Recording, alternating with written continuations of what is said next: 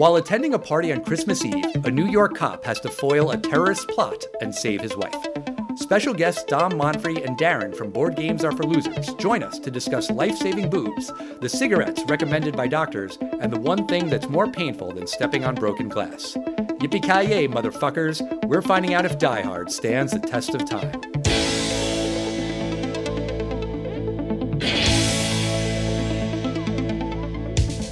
Test of time. James and Alan have their say. Do the movies you love still hold up today?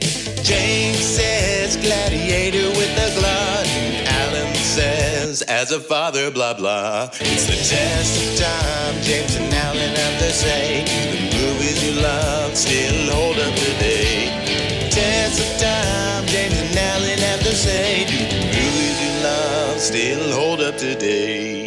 Hello, everybody. Merry Christmas and welcome to a very special episode of The Test of Time. My name is Alan Noah, and we have a full house here today. Joining me, of course, as always, is James Brief.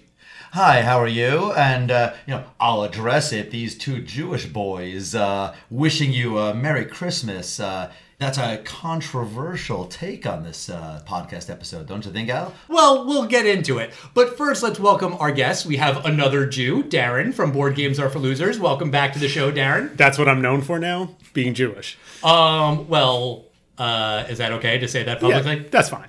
And also, we have Dom Monfre coming back on the show. Thank you so much for having me back. I am really, really excited that you guys are here. This is the first time I believe we've ever had guests on a Christmas episode, and it's the first time we've ever had two guests that were both in the Five Timers Club. And this is just awesome. I'm just really glad that you guys are both here. I didn't know what we were doing. You just invited me for dinner, and then you said we were doing podcasts. All right, I'm in. And it's going to be the eight timers or the 10 timers club soon. So get ready.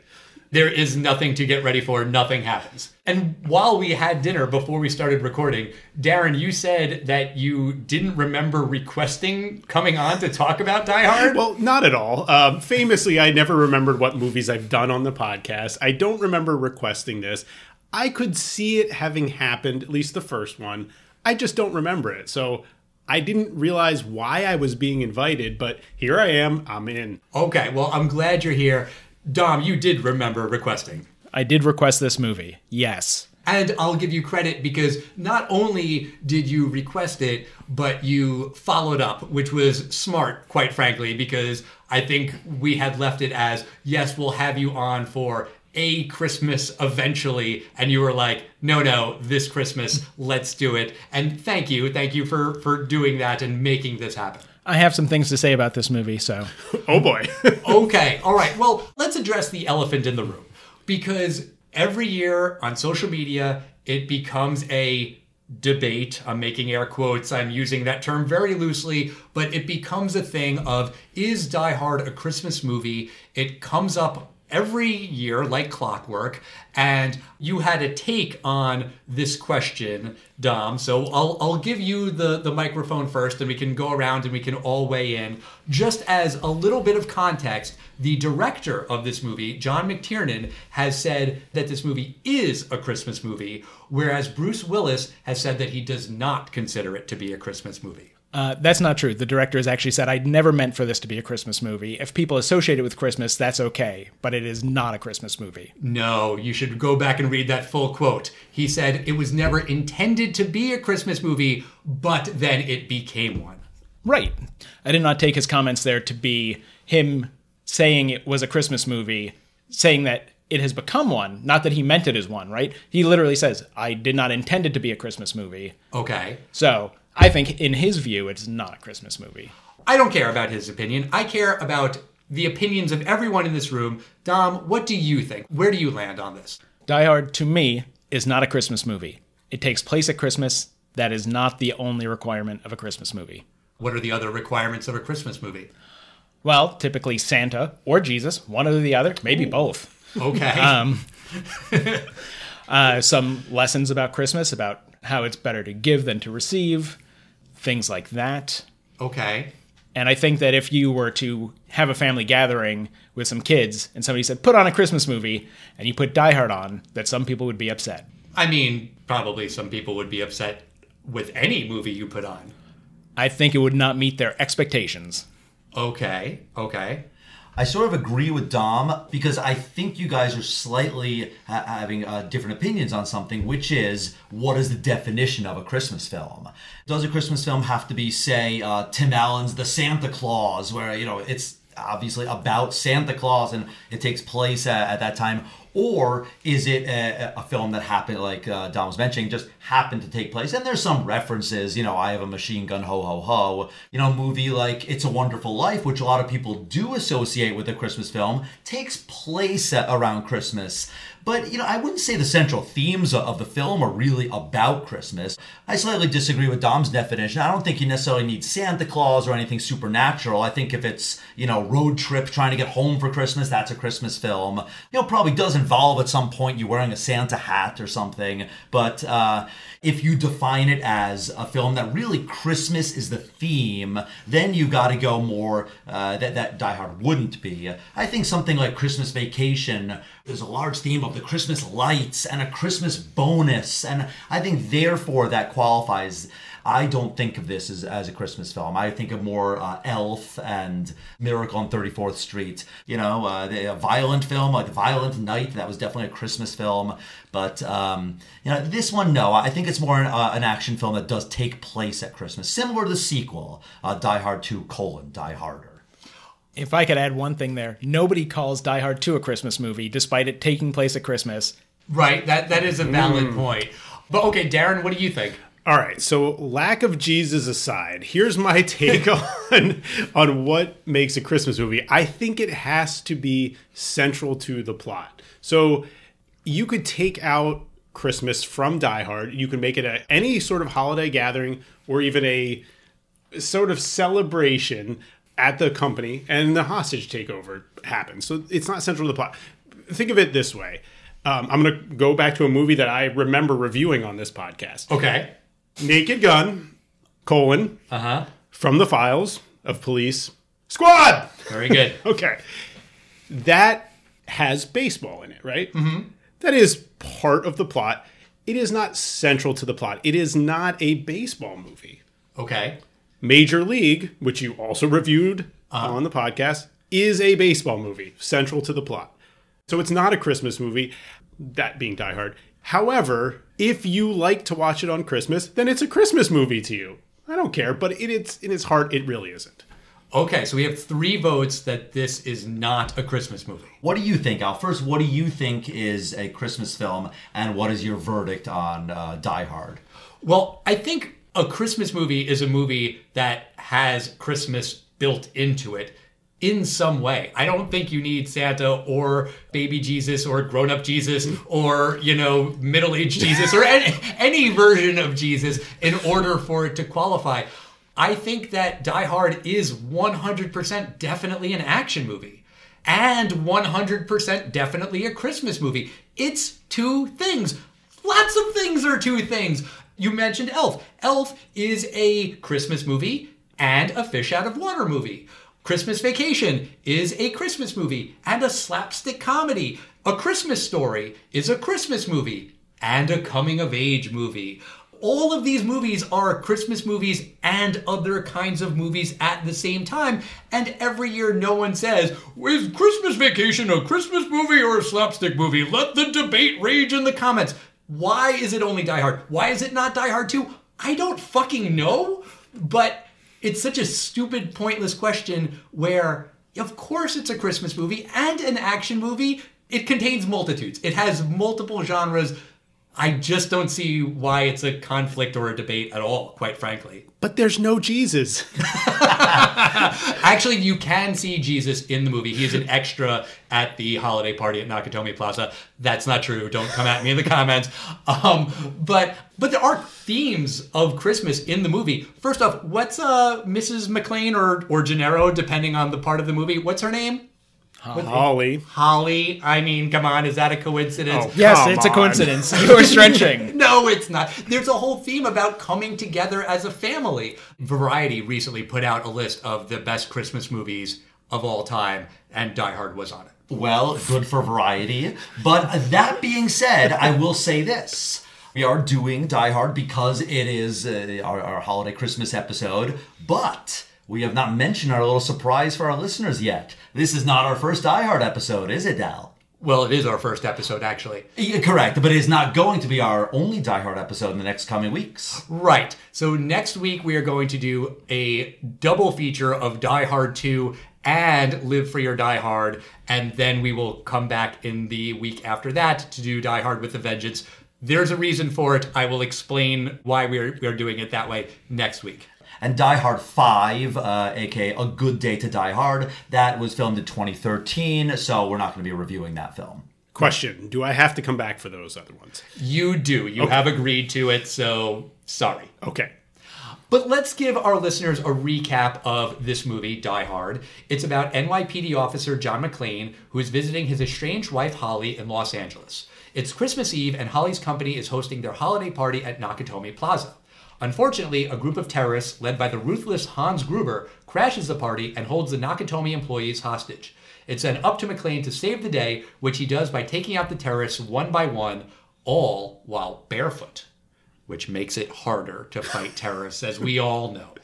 And I would normally say, now, James, was this a big hit when it came out? But I mean, everyone knows that this was a huge hit when it came out.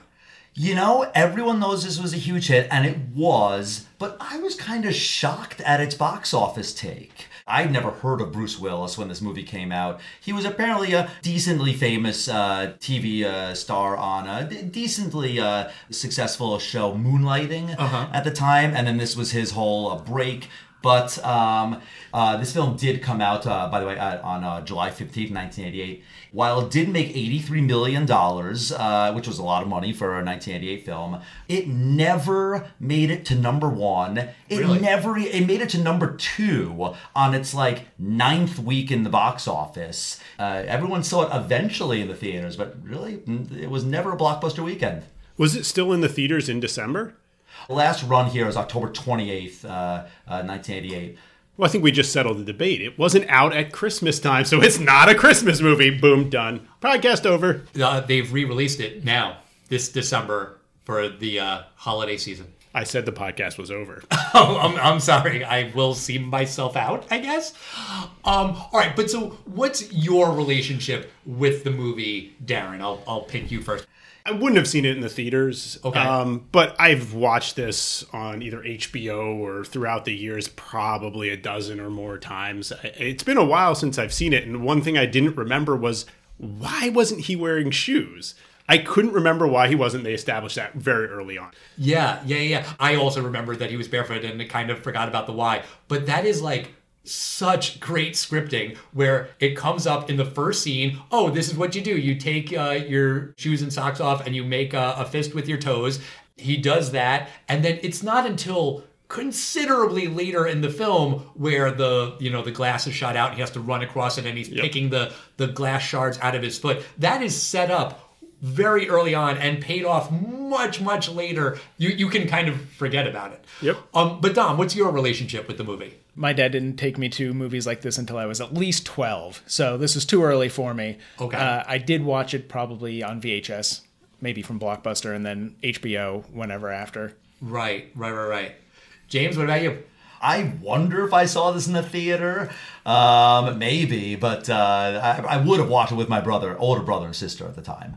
Die Hard 2, uh, Die Harder, that, that comes out, I think, in 1990. Yeah. And I had definitely seen this film several times when, when that had come out. How about you, Al? Uh, when did you first see this film, do you think? I don't remember exactly when, but I'm fairly confident that I saw these movies out of order, and I believe that the first one I saw was Die Hard with a Vengeance. I remember specifically seeing that in the theater with my cousin Seth, and I remember he was really, really excited to take me, his little cousin, to go and see this movie that he really wanted to see. And I remember liking it. And I think it was after I saw Die Hard with a Vengeance that I then went back and saw Die Hard and Die Hard 2. So I think I was tardy to the party uh, on on this franchise. What? No, you I, don't I- like that? no, I want no, I don't like it. Oh, okay. I worked with a woman who used to say that all the time. She had a British accent. It was cuter when Oh, she said it. But yeah. If you could do it with a British accent, then Why don't you work. try it? Yeah, try it with a British accent, Isla. Toddy to the party? Uh, nope. No, no, no, that was worse. That was That's way worse. That was much, much worse somehow. Uh, you know, we were talking about the the whole barefoot thing. It starts on a plane, and you see that John McClane is carrying a gun on the plane, and then he says to the the passenger who told him the the barefoot trick, he's like, "Don't worry, I'm a cop." Can cops carry guns on planes now? Yes, under certain circumstances. So, if you're a cop like in California, you can fly within the state of California. You're authorized to do it. If you're assigned to a federal agency, then yes, you can carry because you have credentials that allow you to carry throughout the country. I don't think he was either one of those, so we just kind of go, eh. Okay. I mean, my son Eli called out while we were watching the movie that uh, in the airport, people were just smoking everywhere. And he's like, People smoking in an airport? Like, well, yeah, in the 80s? Sure. I'm surprised they weren't smoking on the plane. Right, while holding a baby. Right. And the gun. It's kind of juggling everything. right, right. But there's a special section for that? No, there wasn't. It was just the whole plane. Smoking section or non-smoking section? Um, are you pregnant? Uh, there's two separate sections. Uh, I mean, it was wild. Like you would see uh, in these 1950s uh, magazines, the doctor recommended cigarette. Uh, I mean, this is not the 80s. People knew in the 80s that smoking was bad, but yeah, a lot of smoking, and it always really stands out. What cigarette do you recommend? As a doctor? I mean, I remember specifically. I bought my father uh, a football program for when he back when he was in college, and in there it was Winston cigarettes. It said that Winston had the lowest quote tar, Tar, yep. of any uh, uh, of any cigarette. Right? Could you imagine at, as your advertisement, we have the lowest amount of a thing that you put on asphalt. like, Good point. Good point. Um, well, let, let's talk about the holiday party, which, by the way, is really fucked up of the Nakatomi Corporation to have their holiday party on Christmas Eve. That is not allowed. Definitely not now. I mean, maybe that happened in '88. I gotta think no. I was with you. I wrote that as a note. I'm like, it was 5:30 on Christmas Eve, and they were starting the party. That's ridiculous. That is insane. That is when you are with your family, not Yes. with your coworkers. Yep. It, it is so messed up that there's so many people here. There's no kids at this party, so Sure. this is a lot of adults drinking company booze. Yeah, they're doing coke. The one couple was having sex when the when the bad guys came in. Yeah, this was a raging party. And Holly, is she having an affair? You know, why is she putting her picture down? And uh, you know, why is she going by Holly Gennaro? So, what did you think about when the bad guys make their kind of entry into Nakatomi Plaza? This is the first time I ever noticed that the, the ambulance was with them. Yeah, what I liked about it, it was it was simple. They just go in, they kill the guards, they lock down the building, they cut off the phone service, test of time, whatever, but they, they just lock everything down and they get the hostages under control. It was just simple to the point. They seemed very professional. They knew what they were doing. They just took care of it. And like right away alan rickman is just so charming. And i think he really nails the role of guy you love to hate. You know again with an accent that always helps right? An accent makes everything sound better. And he's just chewing the scenery and you hate him. He's a bad guy. He's the terrorist with a gun. And yet you still just kind of want to know more about this guy you know he's just kind of not lovable but he's just intriguing I mean, there's so many things that some of the touches you don't need in this film. You don't need that conversation between Hans Gruber and uh, Mr. Takashi, where he's talking about the famous suits he has, and and oh, I think Arafat has two himself, and he's talking about the miniatures. I don't think Hans Gruber was faking it. I think honestly, Hans Gruber finds these miniatures fascinating, and there's a little bit of truth to what he's saying that.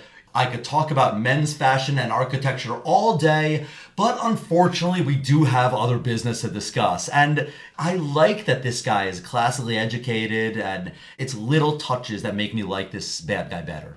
What, what I liked about Gruber was he established control so well with his initial address to the hostages, where he just recited all the facts about Takagi.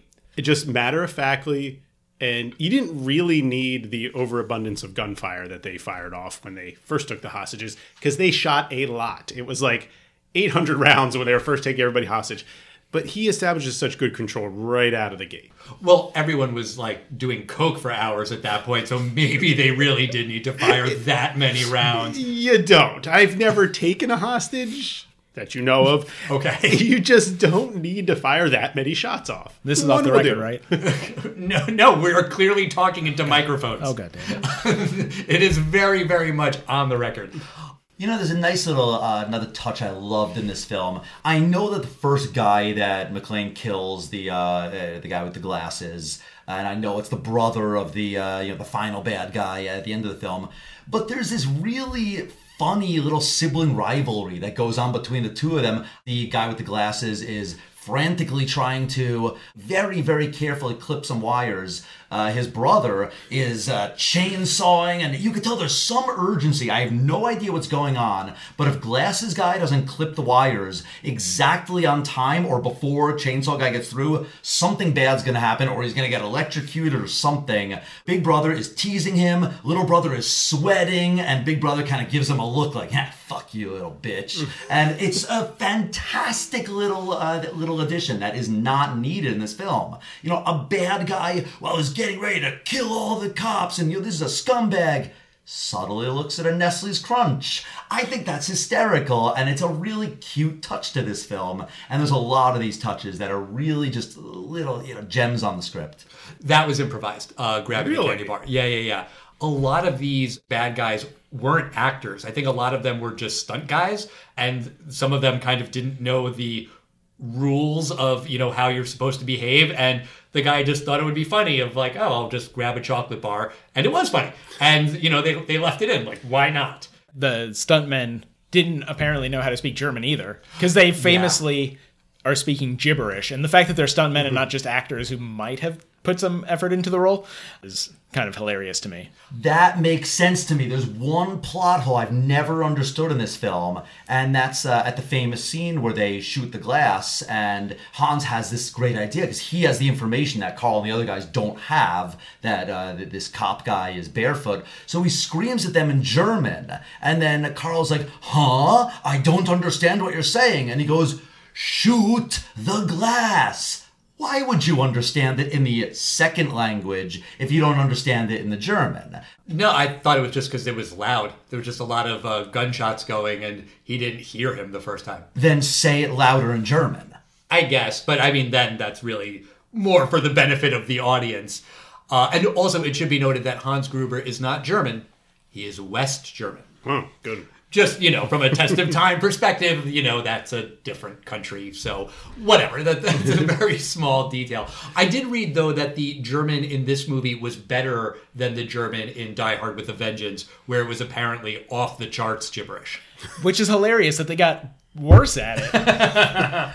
And I believe that Bruce Willis is more German than Alan Rickman, right? Because Alan Rickman is English and Bruce Willis was born in Germany, right? yeah, it's correct. He was born in Germany. So, Deep cut. Okay, right. Well, uh, West, West Germany. Germany, Okay. I mean, so so there you go. Um, the chemistry that those two characters have, even though they're only on screen together a few times, Bruce Willis and Alan Rickman are just great together, and the hero villain dynamic. I mean, we've seen that in a million different movies, but it really is just crystallized and perfect here. Right. This is kind of the example for the movies that follow. Well, do you mean Die Hard movies or action movies? I think action movies in general. I think that there's a lot of fingerprints of this movie on other movies later on in, in history. That is definitely true. Yeah. You know, something I picked up uh, on this recent watching of this film is I love uh, Powell, Officer Powell. He is fantastic, and that is a role. While there's a payoff at the very, very last scene, that character does not need to be in this film at all. You know, you need somebody that he, he gets the attention of the LAPD, but the real bond that they have, and that, uh, of course, Powell's uh, backstory that he, uh, that he shot a kid and he has PTSD and all this, and he recovers from it at the end, and he's the hero. He's a great character that I just, I'm not used to seeing that in, in a film like this. They did a good job of not making him comic relief. They made him like an actual fleshed out character who's helping McClane. That's where the good use of the cops and then the FBI stops. Because the one part I really disliked about the movie is how cartoonish it became when you had Powell's lieutenant who was making all these quips, and then the FBI guys come. Now, there are some good lines there, obviously, but it just becomes cartoonishly bad. Cartoonishly bad. I hear what you're saying, like Agent Johnson and Agent Johnson, no relation. That's funny. But the majority of the law enforcement characters in this movie, I agree with you, are cartoonish in their ineptitude, right? Yes. Like it's not just that they make a mistake or two, which hey, you know, this is an unprecedented terrorist attack that these guys aren't used to. No, there's just a lot of sheer stupidity. I wonder if some of that though is because John McClane is basically the best cop ever. Right? Like if you look at Sherlock Holmes, everybody else looked like an idiot compared to him because he was Sherlock Holmes. John McClane is the super cop. Is he is he a super cop in this movie? Uh, you know, he might not be a super cop, but I would say that Officer Powell is equally as intelligent as uh, McClane. He sees through all of this. He's like, I think this guy's a cop. Um, you guys are doing an idiotic thing by, you know, doing step by step in the ter- anti-terrorism handbook, and he, he sees through a lot of stuff. Uh, McClane and Powell are definitely the two best uh, law enforcement officers in this film. I think it's fair to say, though, that McClane isn't a super cop in this movie because he is out of his element. And, you know, there are moments of self doubt where when the terrorists first break in, he flees. Now, that's smart. That makes sense. But you could also imagine any random person, any one of us, or any cop who's like, hey, I've got a gun.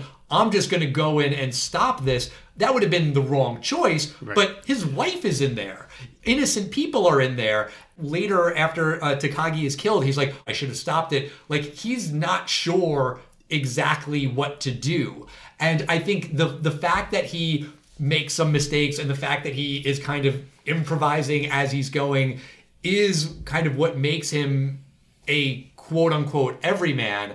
And that word is thrown around a lot in Hollywood in general and action movies specifically, and even more specifically, action movies that are trying to ape the Die Hard formula. But he is just a regular cop who's figuring shit out. Yes, absolutely. I love that about this movie, especially compared to other films that we may or may not discuss, that he is human. He walks on broken glass with, you know, no shoes. His feet get cut open. He's in pain. He's wincing. Like you can feel the humanity there. I just mean that compared to everyone else, he's to also foreshadow another movie. He's the only person there, and if he's not going to do it, who is? Right. He says that later on. That's what he is. That's what makes him the hero.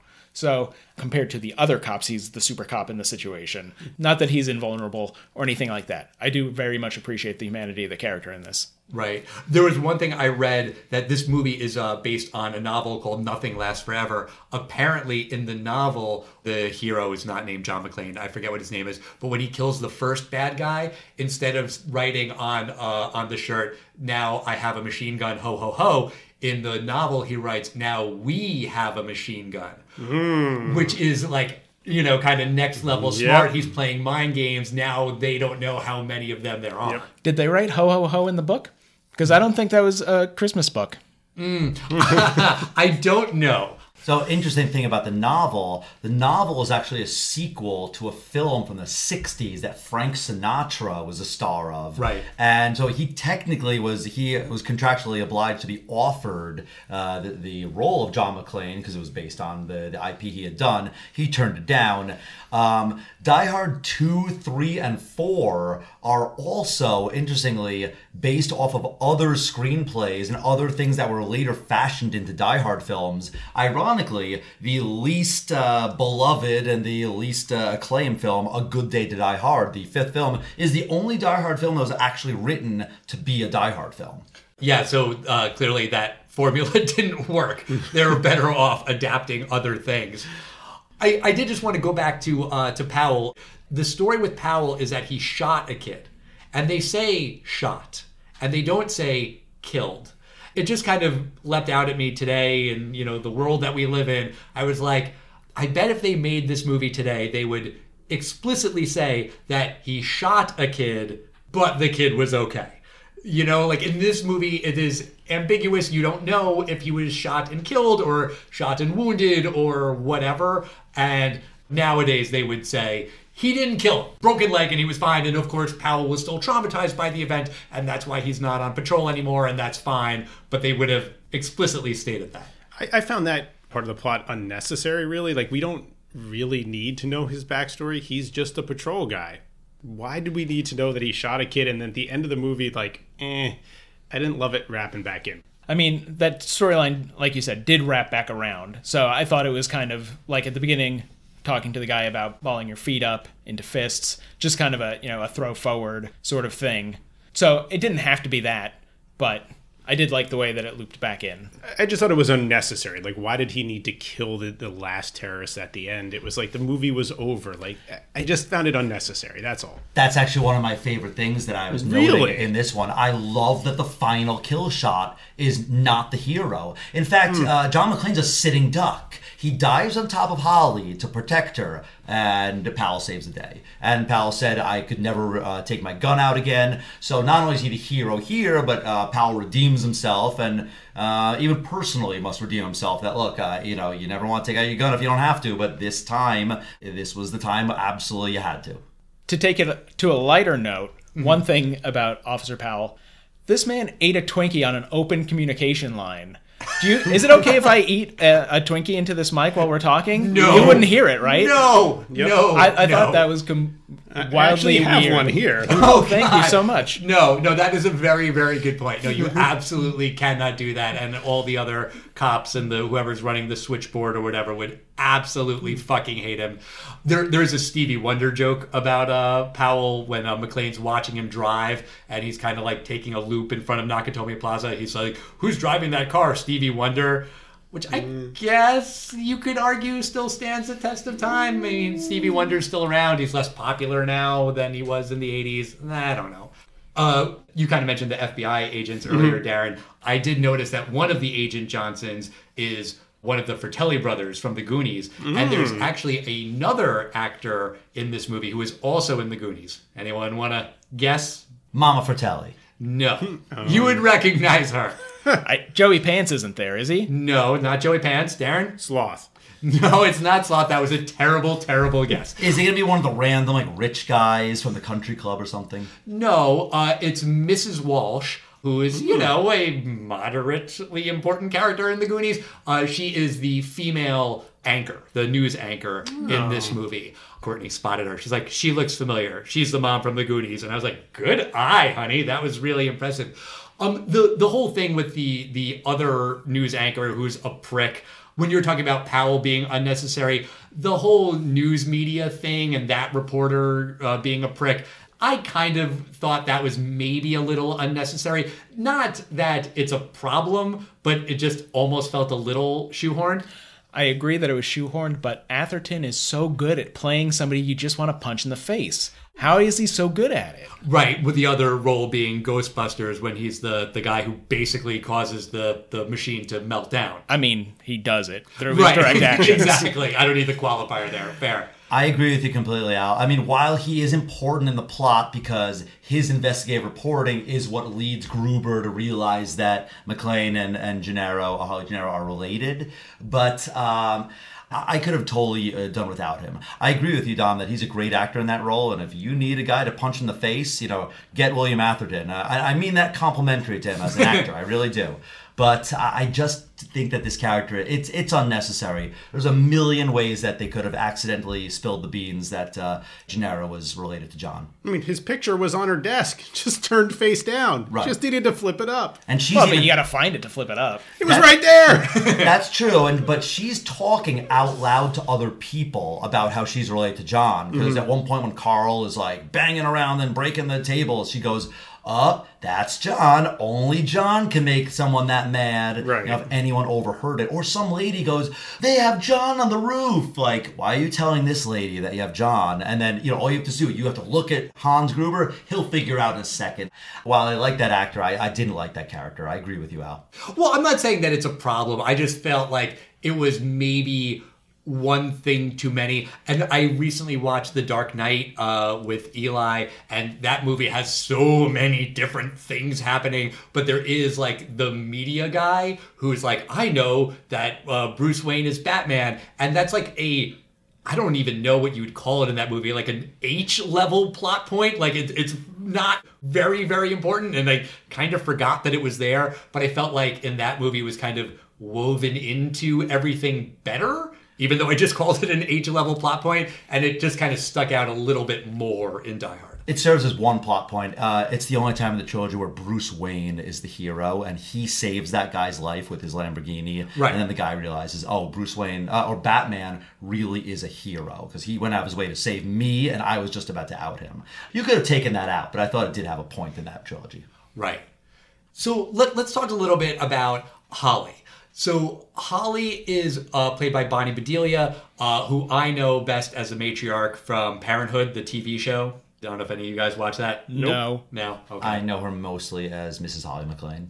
or Gennaro. Yes, that's true. That's true. Gennaro. There were criticisms about her character that she's just kind of the damsel in distress and that there is some anti-feminist messaging in here if you analyze it in a certain way that you know she leaves her husband and she's going to earn her own money no no that doesn't work and she needs to be rescued by her husband and assume her married name and it kind of makes sense to me like i get that There's a lot of themes of the late 80s in this film like that. Also, the Nakatomi Plaza. Yeah. That would never have been the Japanese 10 years earlier.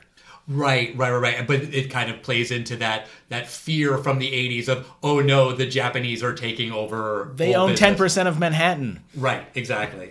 I think that Holly is one of the strongest characters in this film. You have some douche like Ellis who's like, listen, babe, I handle uh, the hundred million dollar murders. I could take these assholes. You sit down and I'll, I'll, I'll talk about this with the boys. Takagi couldn't handle anything. Uh, he didn't save anyone. But what does Holly do? She goes and goes, hey, assholes, we got a pregnant woman here. Like, can you help her out? They've killed people right in front of her. Uh, They can kill her, right, just for doing that. And they're in her office. Don't distract them at all. She tells them, you better get them into the bathrooms. I, I mean, she negotiates with Gruber. And Gruber actually, like, uh, we're not going to let her sit in an office, but how about we bring a couch out to her? Is that okay? And she goes, that's adequate. I thought that was very powerful, powerful of her, and incredibly brave of that character to actually not just sit down and shut up. Right? She took charge. She really did put her neck out. Right, and because she was like number two in the company behind Takagi, so then after he was killed, then she was the next highest ranking person there. Gruber asks her, like, what idiot put you in charge? He's like, you, when you killed Takagi. And she tries to protect her boss too when Hans Gruber, who seemingly does not have a picture of Mr. Takagi, as he's walking around, you know, kind of eyeing all the Japanese men that they might be, uh, this guy is looking for, she holds his hand, like, not as in, like, I'm here for you. She's like, no, shut up, don't say anything. But uh, I-, I disagree with that. I do not think in this film, at least, she is a damsel in distress in any way. That's not to say that there's not some misogyny in the film. Right. Like nudie posters up in the work areas. That is something I remember from going to work with my dad in the 80s. Yeah, That is something that would never fly now. Sure, that would be an HR complaint, definitely. Though that poster does serve a plot point where McClane uses that to kind of get his bearings where, you know, he goes to whatever floor number it is and then he leaves and then he comes back and he kind of like taps it as like, okay, yeah, I remember I saw that when I was going this way. Because yeah, this is the first time he's ever been in this building, let alone on some of these floors, and there's construction and how the fuck is he supposed to know where he is? And that nudie poster does kind of serve as a helpful marker, basically. Yeah, it needed to be there. right, right, right. It couldn't be anything else. Nope, no cat poster, no nothing. It had to be nudie. Right, no, th- those were life saving boobs. Hang in there. Um, I, I think we need to talk about what the heist is. They're basically trying to get into this vault. It has what seven layers of Security. security. Yeah. Um, what their heist is is fairly straightforward. They're trying to break into a vault. What I like is Gruber makes it clear that he's leading the FBI off by saying, "Hey, I want you to release these 12 terrorists around the world just to buy time. Right. Um, but what it comes down to is this is a simple heist. The only thing I didn't like about it was that the seventh layer of security on the safe, it had to be that they had to shut off the power. Right. Everything else in the plot was under their control. They had the hacker who was able to get through the first six layers, and then they had to rely on the FBI following their playbook for terrorist attacks, which worked, but it was a chance. So that's the only thing I didn't like. They were leaving that up to chance. The other problem with that is uh, they cut off the power, and the two Agent Johnsons are laughing. They're like, "Oh, these guys are probably shitting in their pants right now." uh, I mean, the lights go on instantly. They should know. Anyone could have told them this building has backup power. How do you have six hundred fifty million dollars in bearer bonds, and you have such brilliant security? There's no battery backup to this thing. I feel like there could have been some word they could have said that they overrode the backup. Maybe uh, as uh, Carl was uh, chainsawing through some pipes, he could have said, "Oh, we just chainsaw through the backup, but we're still not going to be able to get it uh, the, the central on until they cut it from the main city." That's just something that, that bothered me. I, I thought of that. The only explanation is that you would have to have gotten through the six layers first. That the seventh layer was, yeah, this fail safe. So they didn't need it to have a backup because you. How is anybody going to get through the first six layers? That's the only thing I could think of. I guess, but it- by definition, the seventh one was an electromagnet, and it's plugged into the outlet in the wall. Essentially, it just seems like you, don't uh, sever that connection. It seems like a plot hole that if I was building a, a safe for to protect, uh, you know, three quarters of a billion dollars, I, I would uh, have that backup. But That- you're not. I'm not. that being said, another little subtle uh, touch I loved in this film I never noticed till this time. I always focused on the $650 million in bearer bonds. Did you notice that the Takashi Corporation put like Japanese uh, cultural artifacts in there? And I thought that was amazing. You know, maybe there's some Picassos in there too or something. Yeah, there, there's artwork in there. What do you guys think of the scene where John confronts Hans and Hans quickly, like that, changes into the other character? I thought that was brilliant. I think Hans needs to work on his American accent. Well, fair point. I mean, I thought it was pretty good. A couple weeks ago, we were talking about Big Fish and how Ewan McGregor does a bad American Southern accent in that movie. And this scene in Die Hard was kind of a, a late addition. It was only because McTiernan or someone heard Alan Rickman doing his American accent and was like, oh, that's pretty good. We should work that in. They, were trying to look for a way for uh, McClane and Gruber to kind of meet before the climax. And I believe they actually had to then reshoot the scene where Gruber kills Takagi and make it so that McClane doesn't see Gruber. He can't, right? He Right. can't know what he looks like. And I think the first time they shot it, he did see him, and then they had to go back and reshoot it where he's behind the table or whatever, so he doesn't see him. You know, that's actually really funny. I hadn't thought of that. Yeah, I mean, right, like kind of to your point, James, of like all of the the little details that maybe aren't important, but then turn out to be important, or just you know building this world. It does play a role. I did notice it's it's not the best American accent. I wonder if Alan Rickman, being such a great actor, if he was kind of purposely doing not a great American accent so that John McClane's going to figure this out. That's not a great American accent. I'm going to give this guy the fake uh, gun loaded with blanks. Well, I think that's not why McClane figures it out. Why does he figure it out? My guess would be just cop intuition. There's just something off about the guy. Apparently, there was uh, an earlier version in the script where it was all about the watch. He notices that all of the bad guys have a certain brand of watches. He like kind of observes that, and then he sees that uh, that Gruber has that kind of watch, and then that was too subtle of a thing, so they kind of uh, got rid of that, which is fine. I mean, you know, you have to really be paying attention. But um, yeah, I think he just kind of senses that there's something off, and by handing him an unloaded gun, that's his way of testing the the theory. And if it turns out that he doesn't try to shoot him in the back, okay, then great, he's a real hostage. Let's talk about the final showdown between Gruber and McClane. This is epic. This is the stuff of legend. They come face to face, and McClane has the gun taped to his back. He surrenders, but not really. That shot of Gruber falling to his death is just so iconic and perfect and also apparently really hard to do that they had to, to film it in multiple different takes with multiple cameras and because he kept falling out of focus because you know even in a controlled stunt fall gravity is gravity and there's only like a i think it was like a second and a half where he's in focus which is kind of why they do it in slow mo and why they have to cut away so quickly it's also just kind of funny that with all of the explosions and pyrotechnics and everything in this movie that the guy falling was like one of the more complicated shots but it's just it's perfect I think that that shot was just excellent. The way that they spread it out like that really made you feel like he was falling for a long time. It, it was simple in the fact that it didn't require giant explosions and big shootouts. It was the trickery. It was McClane outwitting Gruber. This was what this was. It was a battle of wits between the two. It wasn't necessarily the stronger person won. He outwitted him by taping the gun to his back, which I don't think is really allowed and not a good strategy, but it worked. So I, that's why I liked it too. it's not allowed to have the gun taped to your back I don't think proper police protocol is to tape a gun to your back. I could be wrong. I don't know. I mean, I, I'm not saying this from any any personal experience whatsoever, but it's a good thing that he didn't have any back hair because you know otherwise pulling that gun off would have been a very very different experience. And you think stepping on broken glass is painful? I suggest we try this. I, I wouldn't know where to start. Did you notice that uh, when uh, Gruber's holding onto Holly's hand, what she's really holding on to? Do you guys notice what that is? Mm-mm. It's the watch that Ellis gave her.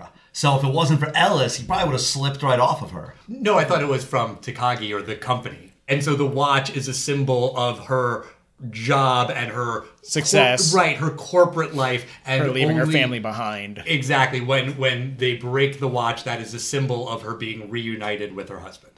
He literally saves her by taking off the symbol of her success. No, no, no, you don't need this. You're a family woman again. Exactly. Exactly. You had mentioned all of the explosions. I forgot that for a solid four minutes, everything explodes. The tank is exploding the, the front wall. I forgot that the roof explodes, Oh yeah. right? Everything is just exploding left and right here. The Fourth floor explodes. Yeah. The exploding roof was kind of a plot point. Gruber's plan was to blow up the roof, make it look like they died. Um, because he said no one's going to be looking for a dead person that stole that much money. They're only going to be looking for a live person. I, I got why they did it, and I actually thought it was smart for them to do that plot point to force them back down. They were missing some dead bodies, though. I thought uh, we reviewed a, a film, uh, Swordfish, uh, and there's a character that does a similar thing. The helicopter blows up, and they find the supposedly find the uh, the antagonist's body in there because he had put a dummy body that looks like him, a dead body, in that helicopter. Uh, You know, this is not an atomic bomb. It's it's C4. Like they're going to recover all the bodies. They're going to find all the hostages, every single person missing from that Christmas party, and they're not going to find a single East German, uh, West German person. They're not going to find any of these people. I thought that you know maybe in the in the uh, beginning there would have been some bodies that they would have loaded into the roof or something. I, I think it was a plan just to slow the FBI and the police down. It's going to take time, right? If you have a helicopter explosion or a roof explosion and there's 30 hostages there, it's going to take time to identify those bodies. Hopefully, that gives them a day or two. Not hopefully, I don't want Gruber to escape. oh boy. Um, but it gives them enough time to get away. You're right, because even if they did put some bodies in, eventually they'll do quote unquote dental records, because I don't know if they had DNA back then. But uh, you're right, they probably would have figured out i- in time. It's a three quarters of a billion dollars. They're going to do some forensic. That guy is East German, not West German. Right. You can tell that from the teeth. yes. Eh, probably if there's fillings, you probably could tell East uh, Germany from West Germany.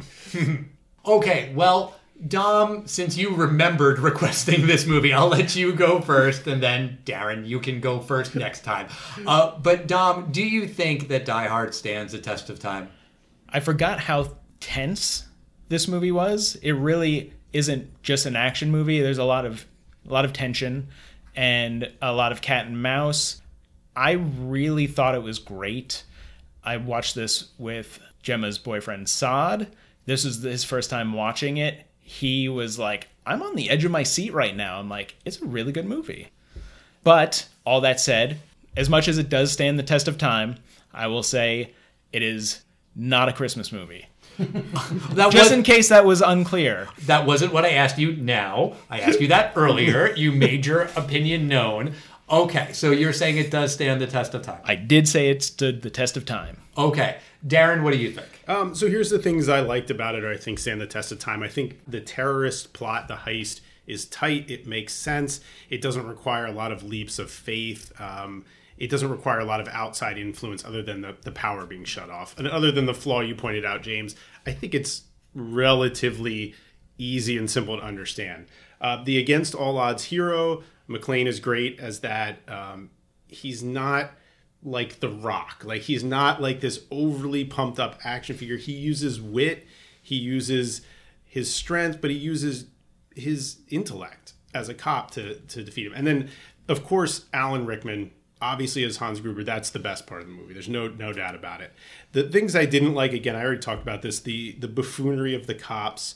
The only saving grace about the FBI jokes is they did the Agent Johnson or the other Agent Johnson not related. Did you catch later in the movie where Agent Johnson radios in? He's like, "Hey, um, I need that helicopter." He's like, "No, this is the other Agent Johnson." That gave, me a little bit of payoff, but I didn't like when they're like, "Oh, we're going to attack the roof." Well, how many hostages do you think we're going to lose? Uh, about 25%. I can live with that. No, that's so bad. I hated all of that. Um, the amount of bullets that were shot and that McClane could reload simply at infinitum doesn't make any sense. But all that said, those are minor things. This movie definitely stands the test of time. I really enjoyed it. Um, Hans Gruber, John McClane, they, they crushed it. All right, two for two. Al, what do you think? 1988 Die Hard. Let's go. Of course, this movie stands the test of time. And not that long ago, I forget what the episode was or the context, James, you pointed out that I mention this one book a lot on the podcast. It's a book about screenwriting, and I'm going to prove you right. I actually brought the book with me here tonight. It's called Writing Movies for Fun and Profit, and the fun and is crossed off. Mm. I brought it here tonight because of this one section that I remembered when I first read this book. It's on page uh, 182, no, 162. Uh, it's like, you know, about how to write a script, and it says, watch Die Hard many times. And it's just a, a quick list of reasons why Die Hard is a great script. I'm just going to read a, a brief excerpt. I'll, I'll be quick about it, I promise. The hero, John McClane, has one flaw. He takes being a cop so seriously it's gotten in the way of his marriage. Pretty damn good flaw for your action movies hero. He has a slightly goofy good buddy to talk to, two of them actually, who in the end are the smartest guys around. The villain is just as smart and likable as the hero. The villain has a quote sidekick who's much more evil and hateable than he is. The hero and the villain each have tons of likable cohorts and supporting characters. And it goes on a little bit more than that, but it really sums up what's so great about this movie. And I think that in the course of this podcast, we've watched a lot of action movies, and a lot of them don't work for me. And this one really fucking works for me. And it's because of all of these important small details, these important elements. You have an everyman hero who's really an everyman. He gets the shit kicked out of him. You love him. You love the villain, but you hate the sidekick, and you know you just want to see him die. You hate Carl. Carl's the worst. Everyone hates Carl. It gets so many things right that, of course, this is one of the best action movies of all time. Of course, it's one of the best Christmas movies of all time. It, deser- it deserves to be on both lists. It is endlessly entertaining. Of course, it stands the test of time. But James, what do you think? Do you think that Die Hard stands the test of time? You know, if it wasn't for some of these subtle touches that, that I talked about, and you know, the casting of Alan Rickman uh, and uh, uh, Bruce Willis, this film could have actually been more generic than I thought.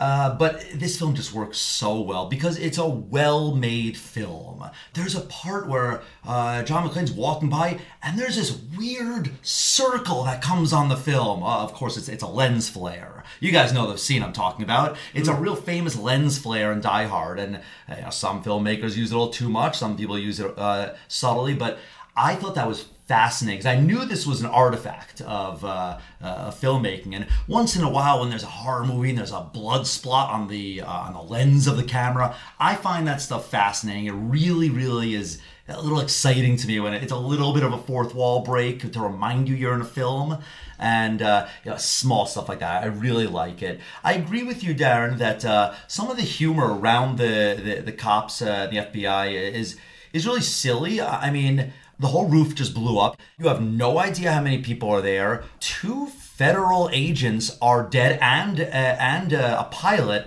And what does Lieutenant uh, Dwayne Robinson say? He says a funny line, but I, I mean, are you fucking kidding me? He says, "I guess we're gonna need a few more FBI guys." Like, holy shit! Like Yep. they're pieces of meat. Uh, I mean, I thought that was really weird. But this film is just so fun. All these years later, this film totally stands the test of time. It really redefined the genre of action movies for the 80s. Right, because before that there were like the the 70s disaster movies and then in the 80s you had Rambo. Right, you had Predator. Stallone and Schwarzenegger doing the the big beefy, you know, Hans and Franz. Right, and and this movie you had a guy who uh who is tiny compared to Stallone and Schwarzenegger. He's a schlub. I Right. mean, he's in better shape than I am, so this is no shade. Just saying that, like, compared to the contemporaries, he's a guy that walked off of a sitcom and into this movie. right. I think that uh, you might be onto something. That uh, John McClane might be the first guy that was, you know, not a muscle, or at least in my life, that was not a muscle-bound action hero. And it was also a big deal at the time that he was a TV star that was going to headline a major blockbuster movie. Now that line is basically gone where movie stars do TV and TV stars do movies. But in the 80s, it was like, uh, that's a big risk to put this guy who's only known for TV in a movie. Bruce Willis wasn't on some of those movie posters. He did not have the credentials at all for this. Right, right, and he and he made five million dollars, which was a huge salary for a quote unquote unknown because he was only on TV, so that kind of made him an unknown. Yeah, I mean it was a, a career defining role for Bruce Willis. Absolutely. But that's going to do it for us this week. Next week, we are going to come back to talk about the even movies in the uh, Die Hard series, even in terms of numbers, I mean. Die Hard 2 and Live Free or Die Hard. Dom Daron, you're coming back, right? No. Absolutely. Yes. Yes. Good enough. Until then, we want to hear what you guys think about Die Hard being a Christmas movie. There's got to be some listeners who are going to take my side. Write to us at Test of Time Pod on Facebook, X, Instagram, and Threads. Merry Christmas, everybody, and we'll see you next time. Bye. Bye. Bye.